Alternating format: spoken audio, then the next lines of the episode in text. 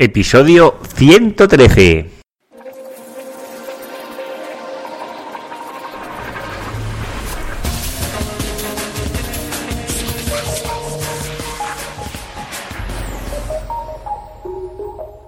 Muy buenos días y bienvenidos un día más al podcast de SEO Profesional. Ya sabéis, el programa, el podcast donde hablo, donde explico, donde narro mis experiencias propias en el SEO, en el SEM y en la analítica web.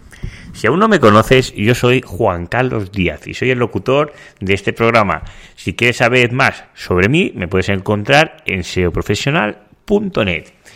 Y hoy vamos a hablar de las, de una consulta que me llega muchas veces y que sé que a otros compañeros también le llega, que es ¿cuánto me cobras por X palabras clave? Es decir, el posicionamiento web basado en 5, en 10, 20, pero bueno, normalmente suele ser pocas keywords, X palabras clave. ¿Cuánto son tus honorarios por la por estos servicios de posicionamiento web por estas palabras clave? Y si aún no lo sabes, es que estás eh, utilizando una estrategia que se utilizaba en el pasado, es decir, el posicionamiento único y exclusivamente por 3, por 4, por 5, por 10 palabras clave está obsoleto. A día de hoy ese SEO ya no se hace. Y si te lo están haciendo de esta manera, que sepas que, eh, bueno, estás utilizando una estrategia que se utilizaba en el pasado, antes de la era Penguin concretamente, porque lo voy a explicar un poquito. Es decir, cuando yo baso una estrategia de SEO solo en posicionar tres, bueno, un número determinado de keywords, normalmente eh, ya sabemos que eh, la estrategia de SEO se basa, se fundamenta sobre todo en tres pilares. Una que es la parte interna, otra que es la parte del crawler, de todo lo que es el, el bot, de dónde visitarme y todo esto, la indexación, ¿vale? Sobre todo para páginas que son de un tamaño un poquito ya grandes, ¿vale? Y el otro que es la autoridad y la relevancia de la página. Cuando yo me centro en posicionar tres palabras clave, lo que estoy intentando hacer es que tres páginas normalmente, o dos, o una, le estoy intentando dar toda, toda la relevancia posible, ¿vale? Sobre todo de la parte eh, externa, la, la off-page, ¿vale? A través de enlaces, todo esto que se hacía antiguamente y también a, nivel interno, si me lo ocurre un poquito, pues también intentaré enlazar internamente para que combinarlo todo un poquito bien para darle toda la fuerza a esas páginas. Pero claro, si miráramos nuestro perfil de enlaces, ¿vale? Si lo pudiéramos ver, porque con herramientas como Ahref ves un perfil de enlaces que está que está, ¿cómo te lo digo? Mm, sesgado, ¿vale? Es decir, no es bien bien real. Es decir, Ahref ve mucho, ve mucho más que otras herramientas, pero no es el real. Incluso en el 6 Console, cuando vamos a ver nuestro perfil de, de webs que nos están enlazando, también nos da un sesgo de esos enlaces, porque Google ve muchos más, pero no te los muestra. Con lo cual, lo que podemos apreciar, eh, sobre todo a, nivel de, texto de ancla, y esto se hacía mucho antiguamente, cuando yo quiero posicionar por X palabra, imaginemos palabra, palabra clave A, palabra clave B y palabra clave C, que está en la página A, en la página B y en la página C, lo que yo hacía era enlazar con un texto de ancla exacto, que ya sabéis que el texto de ancla es como en el, en clip donde yo hago el enlace, pues que me ponga eh, palabra clave A, palabra clave B y palabra clave C. ¿vale? Pues yo lo que estaba haciendo es un texto de ancla muy sobreoptimizado para intentar decirle a Google, oye, que eh, yo para esta palabra clave soy muy relevante. Incluso los textos de ancla, que son de keyword, a día de hoy, funcionan mucho más fuerte que los que son de marca o los que son de URL. Lo que pasa que esos enlaces son terriblemente peligrosos. Es decir, si tienes uno, si tienes, bueno, si uno, uno no es la proporción, es decir, si tienes muy poquitos, pero cuando te hablo muy poquito, se habla de un porcentaje ínfimo, si es posible mejor de que un 1% de ese porcentaje, es decir, muy, muy bajo, bueno, no me va a pasar nada. Pero si mi porcentaje es de un 20, un 10, un 8, antiguamente puedes llegar a un 80% de ese porcentaje. Que te os hablo de hace muchos años, ¿vale? Antes de esas actualizaciones. Y era terriblemente efectivo. Es que solo mandando enlaces con el texto de ancla exacto, posicionabas keywords tremendamente competidas. Y la cuestión, bueno, Esto, pues claro, Google pues ha ido luchando a través de esto para que no se sobreoptimizar todos estos textos de ancla para, para luchar contra esto, sobre todo para luchar contra el spam, para que nosotros no le digamos qué palabras clave. Es más, el futuro va a que las palabras clave van a desaparecer. Y esto ya lo estamos viendo con sus nuevos algoritmos, el Brian y todo esto de aprendizaje, que lo que intenta es que Google te determine las palabras clave. Esto ahora mismo en, en SEM, que yo lo, bueno, miro mucho sobre todo el paralelismo que tiene en el SEM y en el SEO, lo que ha hecho ahora hay un cambio muy importante que ha hecho Google, que es eh, la, la keyword exacta, es decir, tú cuando haces un anuncio en AdWords le puedes decir, yo quiero mostrarle por la palabra clave A, ¿vale? Pues eh, esto yo lo podía marcar como con unos corchetes, ¿vale? Que era una palabra clave exacta y solo se mostraba esta palabra en, eh, en ese orden para esa palabra clave. Y esto ha, habido un cambio muy importante que ahora no importa el orden. Es decir, yo puedo decir palabra clave A o puedo decir A palabra clave. Es decir, el orden de las palabras eh, ahora no importa. Y antes sí que importaba. Es decir, cada vez, y sobre todo esto cuando haces textos de anuncios dinámicos, que él te detecta directamente la keyword y estas cosas, eh, yo sigo pensando que las palabras claves van a desaparecer y en un futuro cercano esto va a, desaparecer. Es más, hay muchas campañas en AdWords que pueden ser como de aplicaciones y bueno, hay bastantes campañas más que directamente la palabra clave no se la tienes que iniciar a Google. Google ya se busca la vida para traerte a esos clientes para llegar a esas conversiones. Con lo cual, eh, es un reflejo de lo que os vengo a decir. Eh, en, agua, en SEO eso está muerto y si estás trabajando con unas técnicas similares a estas, estás acabado o bueno, o seguramente estás utilizando unas estrategias que se utilizaban en el pasado, con lo cual seguramente tendrías que replantearte eh, la técnica que estás utilizando para captar tráfico. y, claro, y, la gente, pues, cuando tú le dices, no, es que yo por palabras clave no trabajo, mi forma de trabajar no es así. Y dice, bueno, ¿y cómo lo haces?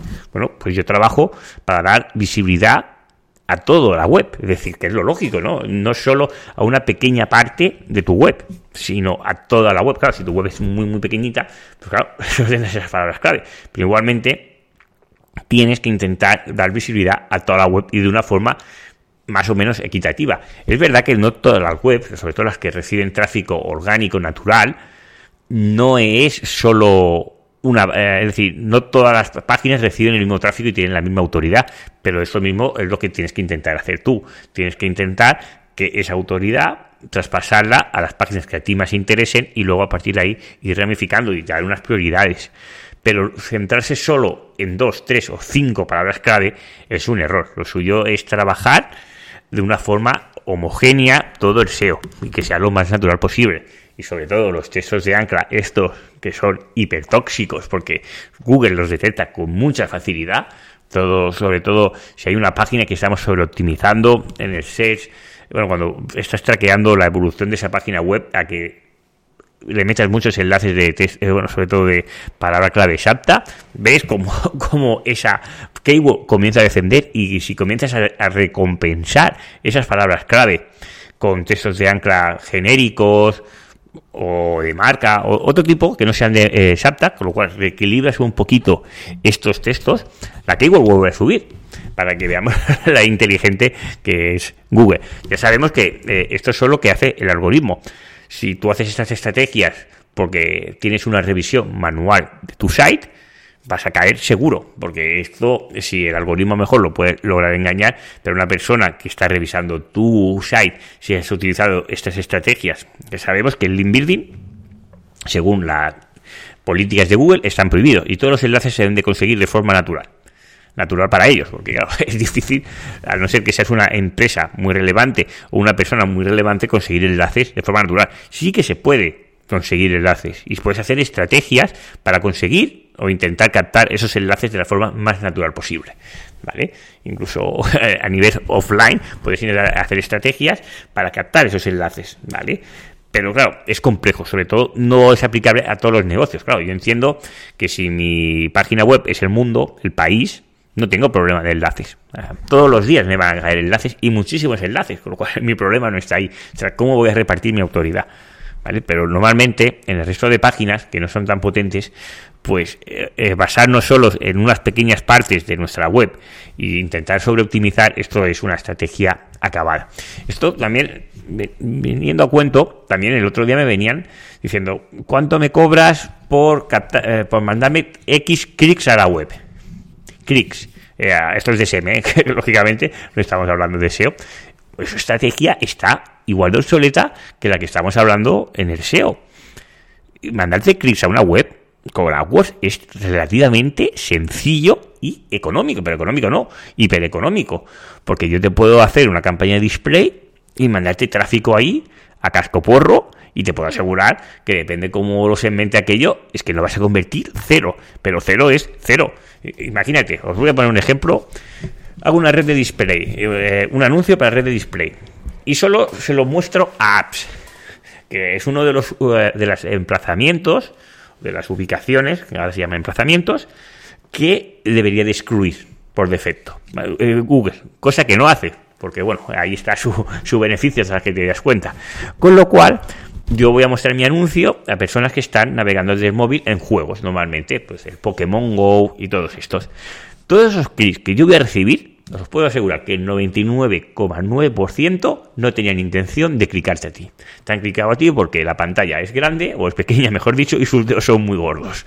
¿Vale? Y esto nos pasa pues a casi al 100% de las personas.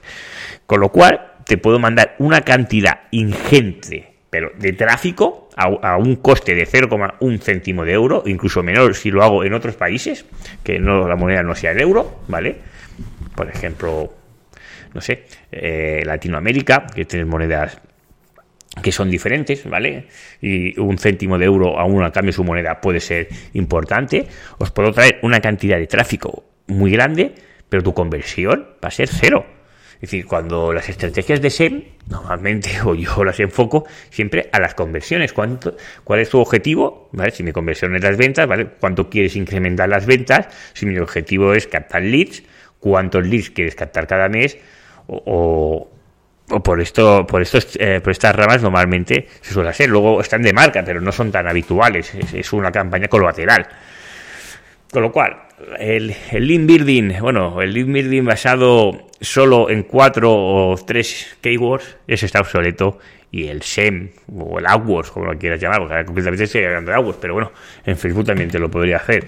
Basado en clics sin importar la eh, la calidad de ese tráfico o la acción que tiene que realizar esa persona, pues realmente también eso está súper obsoleto, el uno como el otro. Y aquí pues respondo a varias preguntas que se hacían mención a esta, a esta cuestión que os comento. Y ya está, os quería comentar que estoy muy contento porque eh, gracias a vosotros he recibido muchísimas, que lo que muchísimas felicitaciones, porque ya os comenté la semana pasada que era mi cumpleaños y que fui a Venecia, con lo cual os quiero agradecer muchísimo de corazón todas las felicitaciones que he recibido. Creo que en los 27 años de vida que tengo nunca me habían felicitado tantas veces como la semana anterior, con lo cual os quiero dar muchísimas gracias por estar ahí, sois geniales. Hoy no os voy a pedir nada, ya sabéis que soy un poco pesado con las que me deis el me gusta o que las valoraciones, realmente que estéis ahí al otro lado para mí es lo más importante. Las valoraciones y estos son colaterales, con lo cual estoy muy contento de tener esa audiencia que me apoya y que me anima todas las semanas y sobre todo el día de mi cumpleaños que os me lo hicisteis saber mucho, con lo cual os lo agradezco mucho y seguimos la próxima semana con otro podcast de SEO profesional. Os deseo que tengáis muy buen fin de semana, nos vemos a la próxima. Hasta luego.